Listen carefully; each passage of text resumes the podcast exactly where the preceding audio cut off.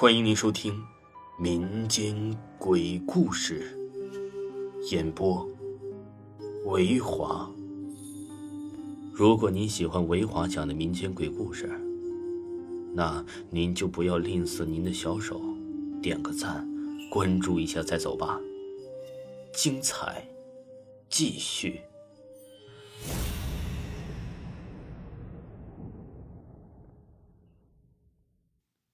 算命鬼异事，算命这种东西到底信还是不信？信的人自然有信的理由，不信的人呢也有不信的理由，大概就是仁者见仁，智者见智吧。话说呀，在湖南怀化的某个小山村，那里就有一个很厉害的算命先生，找他算命的人呢是络绎不绝，这其中啊大部分都是生活不如意者，总想着靠算命来改变一下自己的命运。也有部分非富即贵的人，毕竟有钱人也不知道哪一天会出什么祸事这不，大概是二零一一年临近过年的时候，在外打工的人呢都回家了，都跑到这位算命先生这儿来啊，算算命，再看一看今年的运势。这其中就有一个人，这算命先生啊，说着说着，到最后突然说道：“正月初五这天，你必须在家躲一天，除了你自己在家，不能见任何人。”也不要告诉外人说自己会在家躲一天，会有两个中年男子，而且呀，这两个人都会提着一个黑色的手提袋，都是穿黑色的衣服。你呀，尽量回避一下。你说这说的神乎其神的，真的有那么厉害吗？连穿什么衣服、手里拿什么的都能遇见，这也太邪乎了吧？这人寻思的，既然这样说呀，那只能这么办，躲就躲呗。可他始终不相信。就说正月初五这天呢，有人来家里拜年，那有可能躲着。毕竟正月拜年，亲戚朋友啊来来去去的，都是很正常的。至于穿的衣服、手里拿的东西，都能算到，真有这么神奇吗？转眼就到了初四的晚上，这家人寻思着明天怎么过呀？一要么老婆和两个孩子去娘家待一天，娘家不远，就在隔壁村也就几里地。男人在家呀，是大门紧锁，手机关机，假装家里无人。二，一家人都在家，手机关机，在房间床上躺一天，窗门紧闭，不见任何人。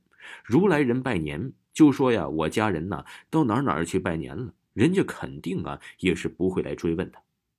可是啊，这娘家初二就回去拜过年，初五你再回去，就带俩小孩老公不来，有点不妥吧？毕竟大过年的，一家人肯定得在一起吧？人家肯定怀疑啊，你是不是吵架啥的？所以还是第二个方案。男人在家，房门紧闭，窗帘拉得严丝无缝，睡觉肯定睡不着，只能吃吃瓜子儿，看看电视，还得把声音调小。上午过去了，下午过去了，家里人一个也没来，没什么异常情况。到了傍晚六七点钟的时候，这男的心想。晚上应该是没人来拜年了吧？就放松了警惕。毕竟农村嘛，乡下农村家家户户还是隔着点距离，有人来的话肯定会打手电筒的。男主人公啊，正好在家憋了一天，可以出房间透透气。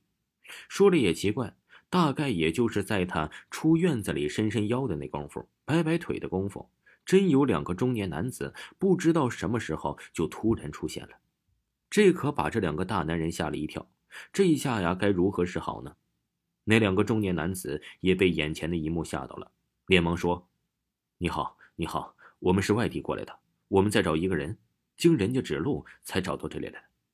虽然光线不是很强，但是依稀看得出来呀，他有着整整齐齐的黑色西装、黑色公文包。我勒个天哪，莫不是那算命先生安排来的吧？”三个人面面相觑，都不知道如何是好。那男的在想：既然呢是外地人找人找到这儿来了，天也黑了，这大过年的来都来了，见也见了，有什么办法呢？总不可能发火把人家轰走吧？于是就请进门，坐下来继续了解情况。俩中年男子就跟进门了。农村呢都是那种烤火的地方，都围下来坐下。中年男子说道：“他们来自长沙。”年前呢，说你们这里有个工人偷开了公司的一辆小轿车，电话打不通，也没和公司的人交代什么，找不到人，他们就按照他入职的资料啊、地址，在慢慢的找到了这个村子。大过年的发生这样的事儿，这谁也没办法。这个男主人想了想，是有个侄子在长沙工作，他家呀就在不远处，但是过年没回家呀，家里人都没回来。男主人就把情况跟他俩说了，那俩中年男子急不可待的就想要去他侄子家看看情况。男主人公想说什么，他俩呀也就起身出门走了。男主人公追出去，指着侄子家的位置，告诉他怎么走。其实啊，也就几百米的距离。俩中年男子从进门到出门不到两分钟时间。男主人感觉这事儿太突然了吧，正在那儿一愣一愣的。两个孩子和老婆也感觉吓得不轻，这都什么跟什么呀？于是啊，赶紧把大门拴了，无人敢说话，大气儿都不敢出一口。这到底发生了什么呢？不一会儿，都各自洗澡睡觉了。这第二天天一亮，男主人公一个人就去侄子家看看到底发生了什么情况，也没见人呢。昨天那俩中年男子也不知道去哪儿了，立即打电话给他哥。电话无法接通，打给嫂子都是无法接通，这到底发生了什么？年前还通过电话呀，还说回来过年一起聚聚的，只是过年这段时间太忙没打电话，怎么突然就打不通了呢？几天之后，男主人公从镇上警察那里得到了消息，年前呢，侄子一家人从长沙回老家过年出了车祸，无法联系其家属。那两个公文包男子只不过是警察同志从省城来到乡下了解情况的，只不过刚好在正月初五晚上找到了男主人公家里来了。至于算命先生所说的是巧合还是什么，人都死了还叫人家躲着不见，我们呢不得而知。